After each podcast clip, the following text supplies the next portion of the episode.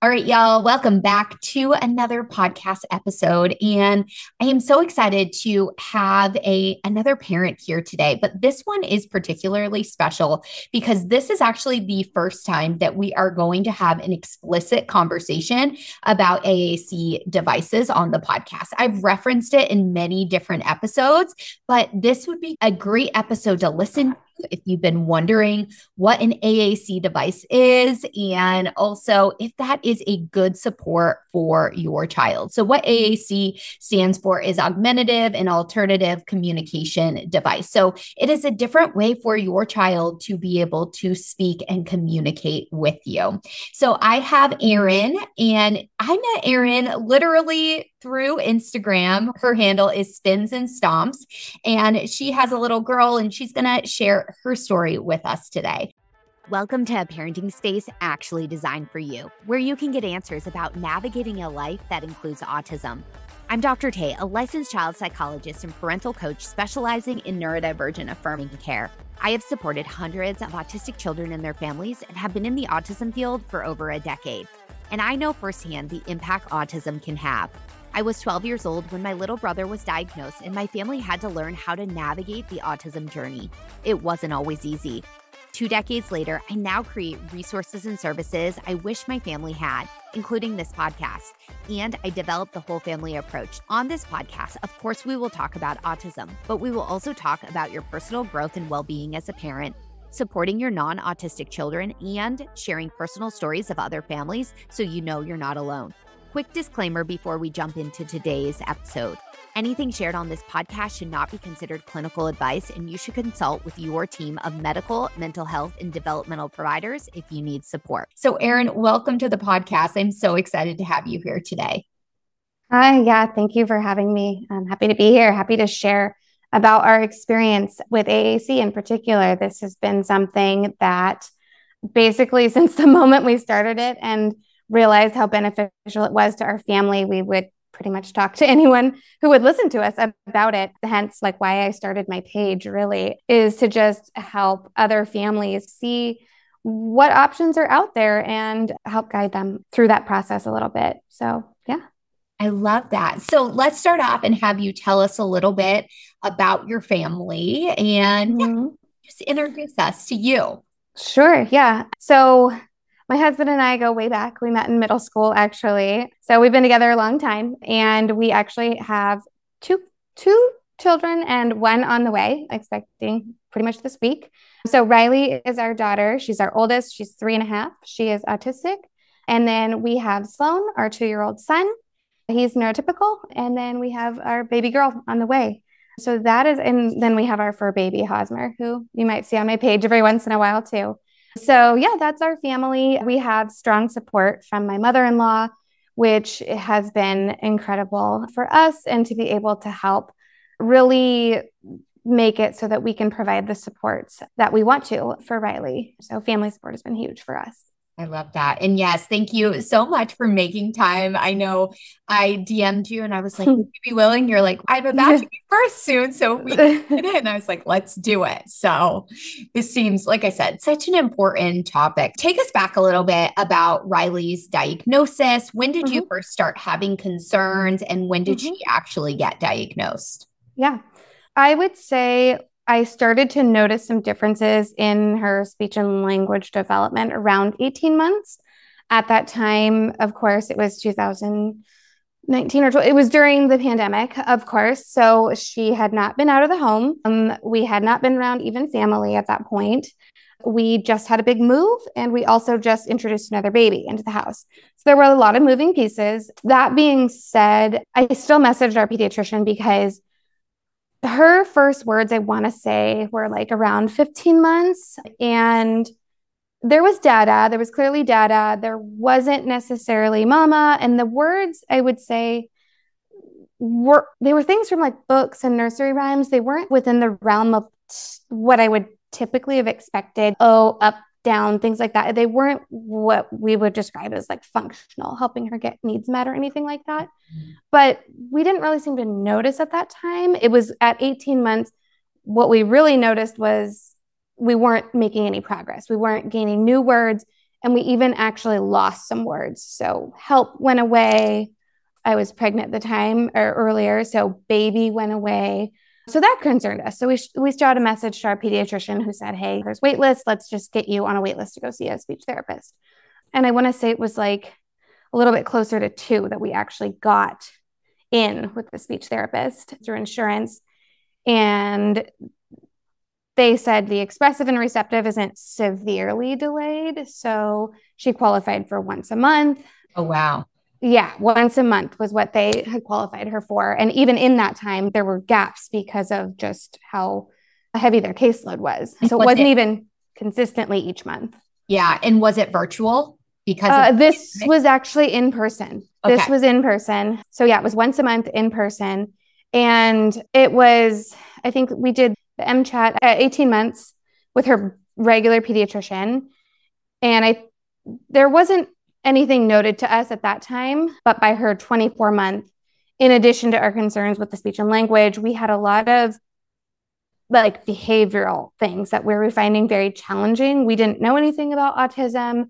We didn't know anything about sensory processing differences. We just knew this is very hard. Everything is hard. Getting dressed is hard. Leaving our house is hard. We couldn't even go to the park without a full blown meltdown. Frustrations over communication because she couldn't get her needs met. So there were all these moving pieces that at the time really didn't make sense to us as parents because we didn't really put it all together. We didn't really know what we were looking at. We were just like, this seems a lot harder than it should be. Like, we're both very patient people. We're trying to employ all these practices. We're trying to educate ourselves. We're trying to do everything we felt was the right thing. And it just, it was really hard. And so at that point, we scheduled an appointment with our pediatrician just to talk about sleep challenges, activity level challenges, chewing non edible items, all of mm-hmm. these like yeah. maybe sensory components. So, in addition to speech therapy, she initiated a referral for occupational therapy. So, that's how we started with that. And again, that was her insurance once a month. And at her two year visit, they did the MCHAT again and said, okay, based on her score, let's go ahead and refer you to a developmental pediatrician. And that was the first time with the developmental pediatrician. And at that point, that the word autism started being used. And so we, there was a whole process on the parenting side of accepting that and working through those emotions. Yeah. So that was where we got started and at the ages that we started to notice things and put things together. So it was really at two years old that we started on the path towards diagnosis. And at that time, uh, the developmental pediatrician was not comfortable diagnosing her at that time. She actually was asleep for the appointment because of sleep disturbances. She had been awake the night prior and was not able to be woken for the appointment. So, based on parent interview, he said, There are traits present. I'll put in a referral for ABA therapy. And I recommend getting started with the regional center for early intervention. So at two, we started early intervention. She qualified for speech and OT. It was once a week that she qualified for. Okay. So we did, we started that. But at the time, I just really felt like her speech therapy it was we weren't making progress. They were using a traditional analytic approach. I had never heard of Gestalt language processing or AAC or any of these things, but I we were doing all the reading, doing all the singing, doing all of the modeling, and it, we just weren't going anywhere. And if we did go somewhere, it was what we said was picked up as a chunk. So the two words that she did pick up, by car, was by car for everything. Mm-hmm. There was no flexibility. We were noticing there was no like originality with it. There was no mixing and matching like we've seen now with our son. And so that struck me as interesting. We also had a lot of like long, long, long strings of what we know is unintelligible language now, but we were told was jargon, where it clearly looked like she was singing or dancing or doing something, but we just couldn't understand it. And then a lot of single word labels or words that came directly from, as she got more intelligible, words that came directly from nursery rhymes or books, just repetition, a repetition there. I started poking around on the internet, and that was how I came across meaningful speech and Gestalt language processing and started putting all the pieces together as to okay maybe this is why we're not making progress. Maybe she's developed maybe she develops language in a different way. Different way yeah. Yeah mm-hmm. i have a few thoughts just to comment even talking about because i want parents to as they're listening to this, if maybe their child isn't diagnosed or they're not making progress in speech language therapy, I want to even point out how in the beginning you said, okay, yeah, she said dada, but it sounded like more words from books and nursery mm-hmm. rhymes. And right mm-hmm. there, obviously, I know from your Instagram page, she's a Gestalt mm-hmm. language processor, mm-hmm. but right there, I was going, okay, there's some early evidence. So mm-hmm. just to point that out to parents. Right. And what Gestalt language processing is, for those that aren't familiar, is that your child learns language by by how they hear it. And so this is where you're getting the whole chunks or you're mm-hmm. getting words imitated back in the same exact way. And mm-hmm. it's a form of language processing compared to analytical language processors do the babbling to single words to two word phrases mm-hmm. to longer phrases to sentences. Who I'm curious for you, Erin, who was the first person to bring up Gestalt language processing, or was this your own research? Found it on the internet. Yeah. Okay. Came, so no came one ac- even mentioned it. It was just no. deep in the depths of Google. Yeah. And when at the time, this was like 2020, when at the time when I even brought it up to providers, it was like I had two heads. Like I like even even her speech therapist at the time was didn't know. Even at school at her current at school the speech therapist was not familiar with gestalt language processing. Yeah. So it's becoming more it's becoming more understood or the knowledge about it is becoming more prevalent. But yeah at the time no it was just something i, I came across and it all made sense. The meaningful speech the speech therapist who runs that page she has a registry mm-hmm. of speech therapists that are trained in natural language acquisition. So on a hunch, we booked a interview with a speech therapist and an evaluation to see if the therapist thought that Riley was a Gestalt language processor. Okay. Wow. That's such a good resource to know mm-hmm. about. And mm-hmm. I think social media is wonderful in that way because you truly can gain so much information. And I think that's awesome. Then finding a provider who mm-hmm. not only was aware of it, but also was listening and supporting you. And I do want to point out because this doesn't always happen, it sounds like your pediatrician was pretty supportive yes. through the process. Yes, I will say that was a key piece of getting early intervention started and getting the supports even without prior to diagnosis. So Riley has a school diagnosis as of right now. We have been on wait list. So initially our pediatrician said, okay, go through developmental peds and our wait lists are really long. So get on the regional center's wait list and she can hopefully be evaluated there. So they put us on that wait list. And then when she turned three, they said, oh no, she's she aged oh, out. She aged out, and now it's your insurance's responsibility. So then we had to go back and get on a new wait list. And actually, we just got the call. So we her medical eval will be coming up in the next month or so. Okay. So it's been a long process, but we've learned so much, and we've still been able to implement all kinds of support in the meantime because our pediatrician was didn't give us any pushback and was able to see the sensory components and make those referrals for speech therapy and occupational therapy. Yeah. And then she's and then the school district did their evaluation and she was able to receive services through the school. Okay, that's good. Yeah. And the process can be so incredibly long. And I also, something you said, I think is really important here because you had said being a COVID kid where mm-hmm. she wasn't exposed to other people, that's a common concern I'm getting right now as a provider of being like, how do I know if this is just like an artifact of the pandemic versus autism? We still should see a lot of those skills developed mm-hmm. in the mm-hmm. home. And the other thing thing is, usually too that kids just naturally pick up these things right. neurotypical kids do yes. and so that can be that difference of is it a lack of exposure we should see a lot of s- strong like imitation and mm-hmm. spoken language things yes. like that yeah. we you know developmental delays are more common because yeah. of pandemic which then like you were describing puts a stressor on the system getting services mm-hmm. on that's really hard as a parent to find that momentum. But yeah, yeah. And, and, some of it probably is it's this whole process for you is drawn out even more because what we've seen is such an increase in referrals, which yeah. in some ways I'm as a provider, I'm so grateful for because parents mm-hmm. are learning that okay, like we can do this, we can do this early, we can get the support mm-hmm. we need. And our medical system is broken, unfortunately. Yeah. I, and I will say it's great that the even though the the the referral loads are higher for specialists.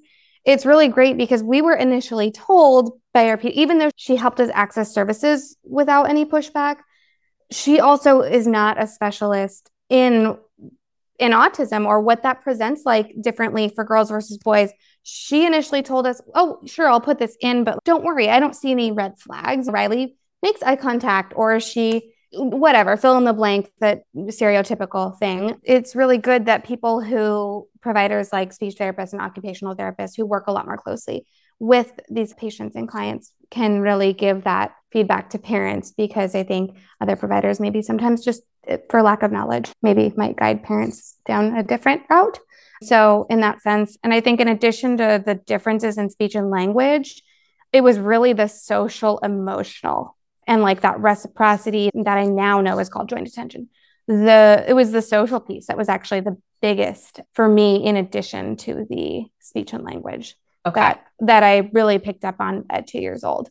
It's like my child when I push them down the slide, I would expect them to look up at me and see if I what their reaction was or what my reaction was or when I come home from work and I say, Hi, Riley, I would expect she'd come running to me to the door. So a lot of those pieces were not adding up in addition to the speech and language differences. And gosh it just feels really hard to play together. You're really great at playing by yourself but i would expect you to want to engage with me during play. And so all of those moving pieces together made it a little bit more clear as to getting a, getting more referrals and asking more questions Absolutely. Yeah. And those are things when we think of the pandemic and your child not being exposed to other children, they were exposed to you quite yes. a lot during the pandemic. And those would be what we would expect mm-hmm. neurotypical toddlers to do. And so understanding that those differences could be indicators to explore autism if you haven't mm-hmm. explored that diagnosis yet. One other part of this, like early part of your story, I'm curious about. So, with the developmental pediatrician mm-hmm. referring you to ABA, is that a route that you chose to go? Mm-hmm. And what was your thought process there? Sure. So, we had never heard of ABA before. We were, like I said again, new to learning everything about autism. And we were told this if you got to start early with therapies and this is the gold standard and this is going to how you're going to help your child. And as a parent, when a provider is a doctor is telling you that, you are inclined to listen. And so we did. We started the referral for that and poked around on the internet again to see what this was all about, what we were getting ourselves into. And immediately upon a Google search, realized, oh, there's some controversy behind this. And then we thought, why? And it was really, it was really, it was really autistic self advocates that we realized from that community that was where the negative or not pleasant experiences and were coming from. And so we we decided okay let's we felt very conflicted. We were like let's start it. So we did two two sessions and just within that time frame and seeing the practices that were done there was it was very compliance based it just didn't align with like our personal and parenting values. Yep. very compliance based there was a heavy emphasis on trying to get Riley to act the way neurotypical children act, give uh, eye contact goals, sharing goals, or back and forth play, pretend play. And at the time, those things just didn't feel important to me. I wanted her to be happy. I wanted her to be able to communicate her needs. There was a strong emphasis on using speech and not acknowledging any other type of communication, which just as a in my gut as a parent didn't feel right. Yeah. She's trying, I know what she wants and I know she's trying to communicate with me. I don't want to deter that just because we want her to speak. So there was quite a few things just from our personal experience that we did not find very helpful. And we when we really sat back and thought about the behaviors that were challenging for us as a family, it really centered around around frustrations with communication breakdown and sensory seeking behaviors and we thought we should be going to the providers that can help best with that, which is speech and OT. We went ahead and de- declined ABA services and asked for an increase in occupational therapy and speech therapy. And that was where we went. Yeah. So it was really guided by our own experience and then just the feedback from the autistic community themselves. Because even though the medical community has a lot of research and evidence, we also wanted to, we wanted to listen to the lived experience of people who had been through that therapy themselves And as a parent, that was really important to us. Yeah. And I think you made so many like beautiful points there of like your inclination as a parent is to listen to this provider. Mm-hmm. And I think this is one way that the medical community and I'm part of that in some ways. As a whole, we need to catch up and mm-hmm. understand what is going on because I think time and time again, the go to recommendation is ABA.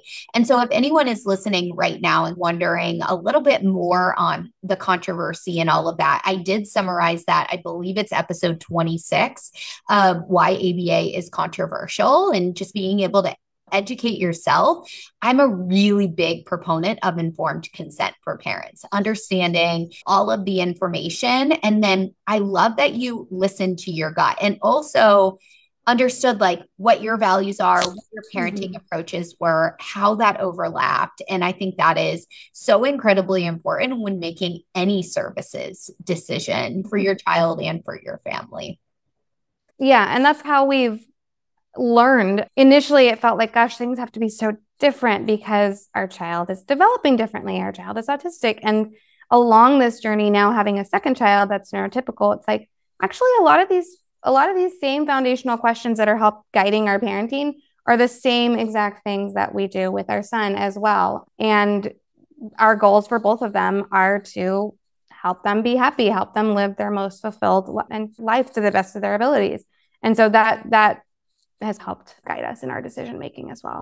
Yeah, I love that. Yeah. And I think when it's really naturalistic, really supportive, really affirming, it works mm-hmm. for all children. It's mm-hmm. not just autistic or neurodivergent children where it's like these skills only work. It's yeah. no, this is how, you know, you enter a child's world and support mm-hmm. them what their needs are and also really promoting their strengths in all of this. I think any parent taking a step back, regardless if their kids are neurotypical or neurodivergent, those, mm-hmm. those values really align with what's important when parenting for most parents, I would say. So, talk a little bit then. I'm curious, how did AAC first come into the picture mm-hmm. for you? Real quick, just a brief interruption, because I want you to know you don't have to navigate this journey alone. If you're in a place where you have concerns about your child's development, you've been on the search for a therapist that provides evidence informed neurodivergent affirming care, or you're needing more support as a parent, the whole family approach may be a good fit for you. Autism doesn't just impact your child's life, so you deserve care that works for your child and your whole family. Head to the link in the show notes to schedule a complimentary call where we can chat about your unique circumstances. We can help you decide if Dr. Tay concierge clinical care would be a good fit for your family. And if not, we will provide you resources for your next best steps. So, after we had that hunch and we got the referral with the NLA trained speech therapist, we went ahead and started working with her. And it was about three sessions in at the time. A lot, it was either single words that Riley had that were generalized, they were not always in the correct context. So it was either single words, long, unintelligible strings of language. So after th- about three sessions, she said, Hey, would you guys be interested in AAC? And showed us the iPad. And at first, our, we were initially shocked and we had never heard of this. And we thought, gosh, is this going to prevent Riley from speaking? Is this going to pigeonhole us into going down one path or the other, either speaking or non speaking? And she, yeah, she said, no, actually, the research is showing that it it helps promote verbal communication speech. And so at that point, we were like, we have nothing to lose. My goal at that time was preparing Riley to be independent and autonomous in her communication. I did not want to have her need to rely on me to translate for her or communicate. I wanted her to have some independence and for safety reasons. So we said, yeah, let's do it and we'll see where we go. And she was two.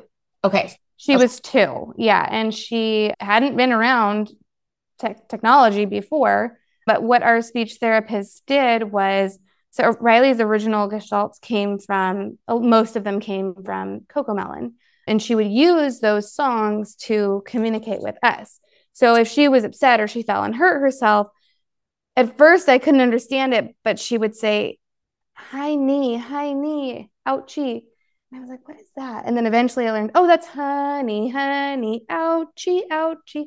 And that's how she was communicating to us. I got hurt or I hurt myself. So that's how putting those pieces together that she was pulling these songs or these scripts from media to communicate a need to us was how we learned that she was a Gestalt language processor. Wow. And um, so functional. Once you understand that, it might yeah. not initially seem functional, mm-hmm. But yes. so functional. She's yes. literally telling, like replicating yeah. it and being like, yeah, Ow, I'm hurt. Mm-hmm. Yes. And hers were, hers are and were for the most part pretty literal. Some children's are not. It right. could be to infinity, to infinity and beyond, and it means something entirely, nothing related to that. Exactly. And there, there's a lot of investigative work that we do as parents and as speech therapists do to figure the meaning, the underlying meaning of a gestalt. But okay. yeah, once we started doing that work and realizing, okay, these phrases that she's saying over and over again, this has some meaning. We just need to figure out the context of that meaning so we know what she's trying to communicate. So yeah, it was to help us bridge that gap in the beginning. So she put those gestalts on the iPad right away. And that drew Riley's attention right away because she was like, hey, this is familiar to me. I know this. And then from there, we started to add other targets, things that, you know, let's fix it. So the blocks that she was working on stacking would fall over. And previously, she would get really upset and just start crying and not be able to communicate that she wanted help fixing it. So we would, we put that gestalt on there. Let's fix it. And would just model that every time we wanted, she needed some help. And then eventually she learned, okay, this is a two, this is, I can get some help with this. This is a communication system. And so that was, yeah, it was about three sessions in. We started, we introduced her to it. And it, it was about four, four, maybe four to six months of modeling without expectation. And then after that time period is when she really picked up that it was a two way communication system and started using it herself to make requests or her needs known. Another big piece for us when we first started using AAC was during meltdowns when that when her verbal speech was not accessible to her we had some of her favorite regulation strategies on there so let's go for a car ride or let's go to Jaja's house Jaja is her grandmother. Yeah. So when she was having a meltdown and couldn't communicate with us verbally, I would just go over and get the device and show it to her. And even though she couldn't speak at the time, she could just press the button, let's go for a car ride, let's go for a car ride. And immediately we could just see her body start to calm and peace that she was able to m- make her needs known. Yeah. It was life changing for our family to introduce this communication tool. Yeah. For us. It's a tool I feel like that finally allows these children to feel seen and heard. Mm-hmm. I use the analogy a lot too. It's like going to a foreign country and no one mm-hmm. speaks your language yes. and you're trying to get something, you need help. It starts yeah. to become frustrating. And yeah. That, that's the thing is sometimes we aren't speaking mm-hmm. autistic kiddos language. And so we got to mm-hmm. figure out how do we bridge the gap. And yes. so AAC can be such a beautiful strategy and tool for that. So, would you mind? I'm a little curious because there's listening to this. Speaking with your speech language pathologist is a great place to start. Mm-hmm. But for yours specifically, it sounds like it's on an iPad. So, is it an app yes. then? Yes. Okay. Yes. So, it's an application that we downloaded to the iPad, and that it, that's how we use it. It's on the iPad. What app is that? Do you happen to know? Yeah, the app we use is called TouchChat with WordPower for HD. Okay. Awesome. Mm-hmm. Yeah. And there's lots of different apps yeah. for sure. Just curious, are there other things on this iPad? Like, can she play games or watch like YouTube on it? How do you? Yeah. So initially there was, and you can, our speech therapist showed us, you can put it on gui- what's called guided access, where you can basically lock it into the one app that you're using. So you can lock it into just the AAC app and that worked fine when Riley was two because she didn't know about Netflix and YouTube and she wasn't proficient at navigating through the device. As she got closer to three and three and a half and knew, hey, I can unlock this, or not that she knew how to, but that the possibility was there, then it became a battle over. I don't want to use this for communication. I want to use it for YouTube because I know that's also on this. So at that point, we went ahead and switched to two different electronic devices the iPad is solely for communication, and we always have it in guided access mode. And then she knows she has an Amazon Fire tablet, which is uh, not as expensive of a device. And that one is what we use for media and exploring. Okay. Yeah.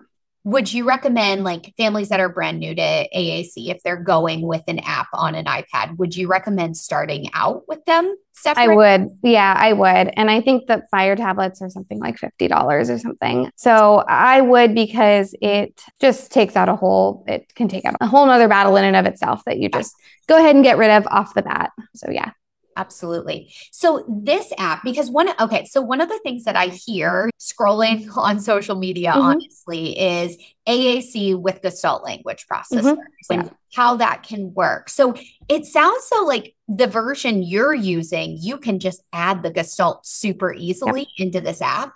Yes. And from what I hear, there's the capability to do that in the other apps as well. I don't know the other apps because this was the only app that we totally. started with and used, but I do know that there's that capability there with other apps as well. But basically, our speech therapist put a folder. So there's different pages on the application that have different groups and things. So she just created a folder that says basically Riley's phrases. She can click it, it opens up, and it has all of the gestalts that we've programmed over the past year and a half on there.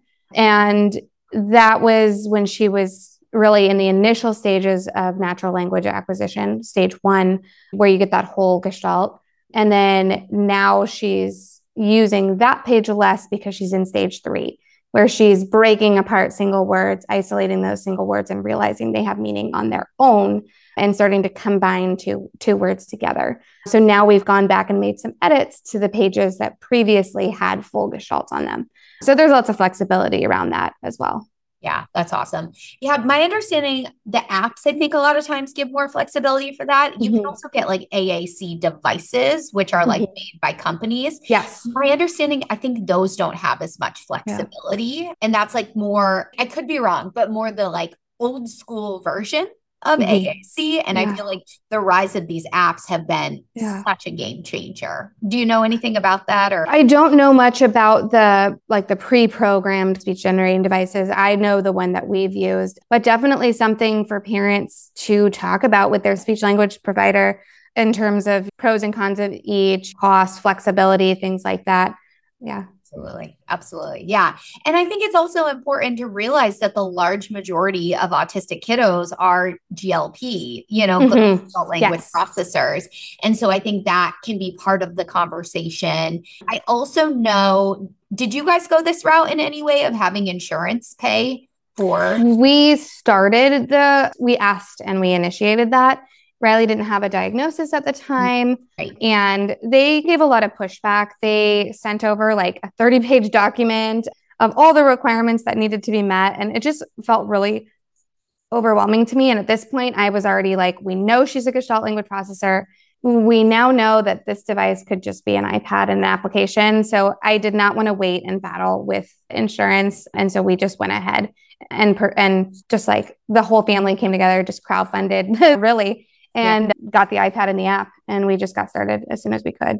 Good. But that is a an option, absolutely. And for older kids, the school districts and funding as well. Yeah. Yeah. I recently had a family and it's so endearing of mm-hmm. doing, I did the diagnosis and then I'll get mm-hmm. of being like, yeah. okay, he tried an AAC for the first time. And then yes. like he finally got his insurance funded yes. AAC device. But I want to say I'd have to look. I don't remember exact dates. Yeah. It took a good six months. It's yes. slow. So knowing that's a possibility, but also knowing anything through insurance tends to. Yes. And what I've learned along the way too is if going through insurance is really because there are benefits to that too. If something absolutely. happens to the device, there are absolutely benefits to not doing private funding for the AAC.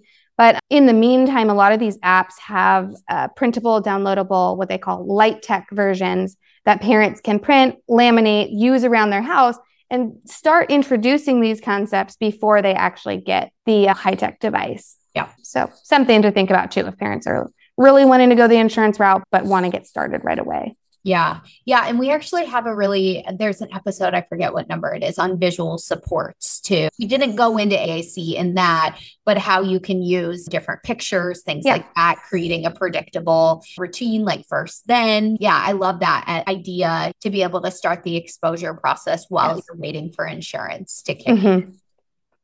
Can you give us some examples now of what Riley using the device, what that looks like for her? Yep. So most she still uses it to communicate things that she that are unintelligible. If other communication partners that don't really know what like I know what Starbucks sounds like for her when she says it, but other people don't know that. So yes. when she's getting frustrated, she can get her device and go over to it and press that button so that they know. She also is working on some motor planning. So she uses her device to practice saying words over and over again because just putting all those pieces together of moving her, coordinating the movements of her mouth, tongue, lips, jaw, all of that. It takes her a long time sometimes. Like I think it took around a year for her to be able to intelligibly say watermelon. But what she does is she'll go over to her device and she'll press the button, it'll speak the word, and then she will try to say it. So she'll do that over and over again. And that's with different words. And so that's actually one of her biggest uses for the device at this time, at this point in time, is exploring different words and learning how to say them and create the motor plan to be able to say them. Additionally, we do use it as like a visual support to lock in or concrete ideas. Like we went to the mall for the first time and in or like we could just say we're at the mall, but that might not stick as concretely as when I go to her device and I put go and then mall and I show her those two pieces together and we mall and we take note of our surroundings. For her, that tends to stick a little bit more, I'm noticing. Yeah. I'm trying to think as well. Oh, and she loves to script on her device. Okay. So she will press the different buttons and sing apples and bananas. I like to eat, eat, and she'll press apples and bananas, and or she'll go sing "Old MacDonald Had a Farm" and go through all the farm animals and the sounds and stuff. So yeah, that's primarily what she uses it for, but definitely still with new communication partners really helps in terms of helping to get her needs met and self advocacy. Self advocacy stop or things that are harder for her to say if she is not able to access verbal speech. It's been really helpful, like at the doctor's office and things like that. That's awesome.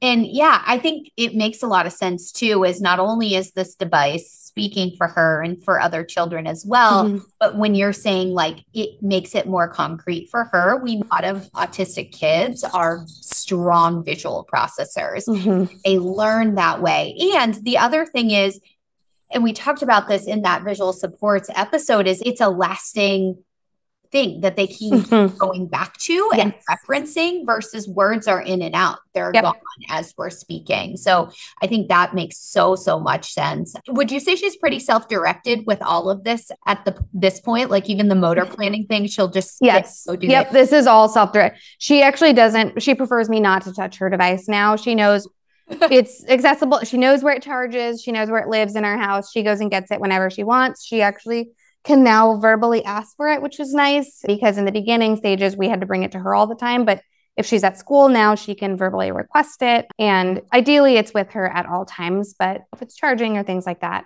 it's she can request it. But yeah, she's self directed. She navigates through all the pages on her own. Yeah. Wow. And can you talk a little bit about what her verbal mm-hmm. communication mm-hmm. is like currently? Yep. I mentioned we're in stage three of natural language acquisition. So, a lot of referential single words, which have been broken apart. In the beginning stages, we had a single word truck, but all trucks were truck or trash truck. All trucks were trash truck. And now we're excavator or trash truck, school bus, fire engine. We're really, and with pointing or holding up the item to show me that it truly is referencing that one item. I know that not all writing utensils are pencils. This is a crayon and this is a pen. So that's been really cool. And where we see that with analytic processors is closer, like that referential pointing is more like 10 months because that's where they got their single words and they're starting to combine them and referencing them. Now we're seeing that with her. So a lot of single words, and we're starting to combine messy hands or green hands if we've got paint on our hands, and just taking that all in, combining those. She's actually also starting to experiment with some grammar. When she's upset, she'll say, I sad or me sad, which is really exciting as well. I'm starting to explore some verbs as well. So, again, AAC helps us bridge that gap because Sometimes she's still not able to get her needs met by just saying a single word or just describing something. So we're still definitely using AAC to bridge that communication gap. But very exciting as we're seeing her being able to have verbal communication that people, more people understand because it's not from a nursery rhyme or a song. It's a word that's actually referencing an object that other people understand as well. So, like speaking the same language has been really exciting. And I'll say the AAC device also just helps reduce anxiety for her too, because of that communication difference. It's like, okay, I know if I'm not understood, I have this device here that someone can understand me if I use this, if they're not understanding what I'm saying. Yeah. So, yeah, I would say as far as how I think I get asked a lot, like what percentage of the day would like Riley speak versus you use AAC. And I guess I'd say it's like most of the day she she speaks. Like I'd say, I don't know, 75% of the day we can understand what she needs, even if it's just single words or two word combos, but still re- uses her AAC device quite a bit. Yeah. Yeah. Oh, that's so awesome. Mm-hmm. Anything else you can think of that you want parents to hear about AAC or Gestalt language processing? that feels important we haven't touched on? I think, yeah, and most important piece, I think, is what you already mentioned that if you're working with an autistic child or you have an autistic child, just it's just so important to know that 85%, if not more, are suspected to be Gestalt language processors. So if you haven't heard of that, but your child is autistic, maybe just take a look into that because it's very, very common amongst the community. And then again, AAC doesn't need to be all or nothing. It could be like a bridge or a stepping stone to full verbal communication or self-generated language and it helps the child like in the initial stages and you're not you don't have to decide whether it's speaking versus AAC. It can be a combo of both or it could be the child uses AAC in the beginning and then they don't need it anymore and they don't use it or they choose to have it in their life for times when they are not able to access verbal speech. So it's not all or nothing. And it can be a really helpful tool in the beginning, especially. Yeah, absolutely. And I think that point is so important. And you even said in the beginning of this, you were worried that it would be all or mm-hmm. nothing. Mm-hmm. It was yeah. either we're fully using AAC and a yeah. speaking device, and that mm-hmm. means no verbal yeah. speech, or we're sticking to the verbal speech and it really sounds you get painted such a beautiful example of how it's helped to expand her gestalts and mm-hmm. help her progress through the different stages of gestalt language processing and all of that yeah and just eh, and just in general like the motor planning and being able to practice words independently on her own.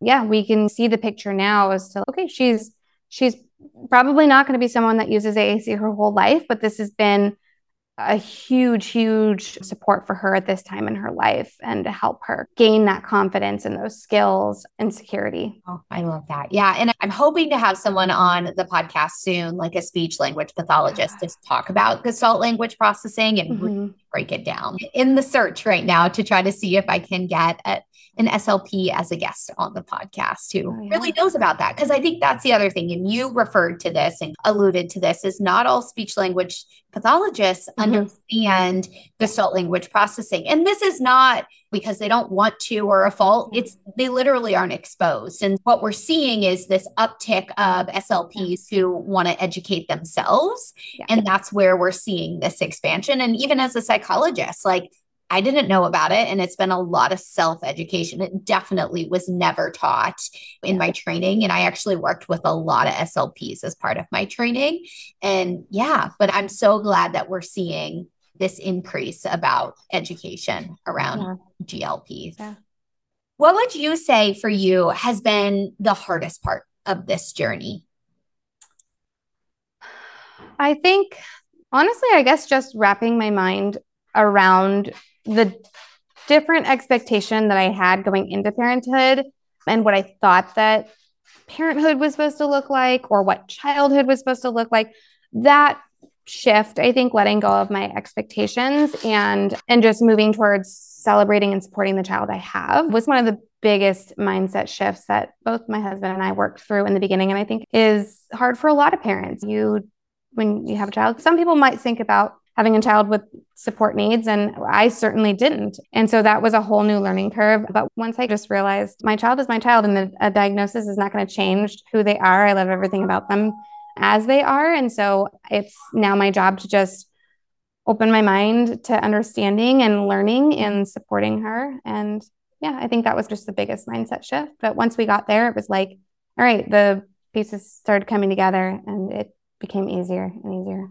Absolutely. Yeah. And I really say to all parents, it is okay to go through this emotional journey and feeling all these different emotions as you're navigating it mm-hmm. because you're human. That is yeah. normal and natural. And that doesn't mean you don't love and support your child and accept your child. Mm-hmm. And I love how you went from really not even having an understanding of what autism was to mm-hmm. now you've really come full circle and you're educating parents on Instagram and really talking about affirming practices and all of that. Mm-hmm. So, how, real quick, how did the Instagram start? It started just from a genuine need from myself as a parent in those initial stages of being I didn't know what I didn't know about autism. And what I knew was what the medical community said or what the media showed. And I just felt like it was always just this negative picture, this negative light, this, oh, everything is going to be so hard. And I really needed to see other families living, thriving, supporting their kids, experiencing joyful moments, and affirming who their kids were. And so that was out of the need that that I needed to see. I wanted to help create that uh, for other parents and to just show that you can support your child. You can be, they can thrive. And so that was really how, what sparked our page. And it just grew as we connected with other professionals and other parents. And I've loved learning and being on this journey with other parents and providers, and specifically learning from the autistic community. That's been like the biggest support. Totally. Yeah. And you've created such a community. And I absolutely love what you share, which is why I reached out to you because I do think understanding what autism can look like, it can take away, I think there's a lot of fear that's in, mm-hmm. in the medical community and realizing that it can be this beautiful journey. And I love how you share so openly. So thank you. And we'll be sure to definitely link your Instagram below so people can come give you a follow. Before we wrap up, anything else that you wanted to be able to share with parents that are listening today? Just thanks for being here. Thanks for educating yourself. I think that's the most empowering thing you can do for yourself and your child is to educate yourself and lead with love. And you got this. Well, I love that. Thank you so much for being here today and best of luck with bringing the new baby into the world. Thank you so much. Thank you for having me. It's been a joy. Thank you. All right, y'all. That is a wrap for today's episode of Evolve with Dr. Tay. We'll see you back soon. Before we wrap up this episode, for real this time, I want to share a couple ways you can get even more value and what your next steps could be. First, join the Evolve Facebook group. We do Q&As about the episodes and so much more. I linked that group, my personal social media pages, and any resources I mentioned in this episode in the show notes. So scroll down now and join me online. When you submit questions on any of my pages, your question could be featured on this podcast. How cool is that? I love being able to speak on topics that feel directly relevant to your life. Your questions truly make a difference in the content we create here. One last thing do your fellow autism parents a favor. Share this episode on your social media and tag me. Autism currently affects 1 in 36 families in the United States and many more worldwide. So I'm sure there is a parent in your social media followers that could be served by this podcast. Thank you again for being here, and I'm so grateful we shared this time together. Bye, y'all.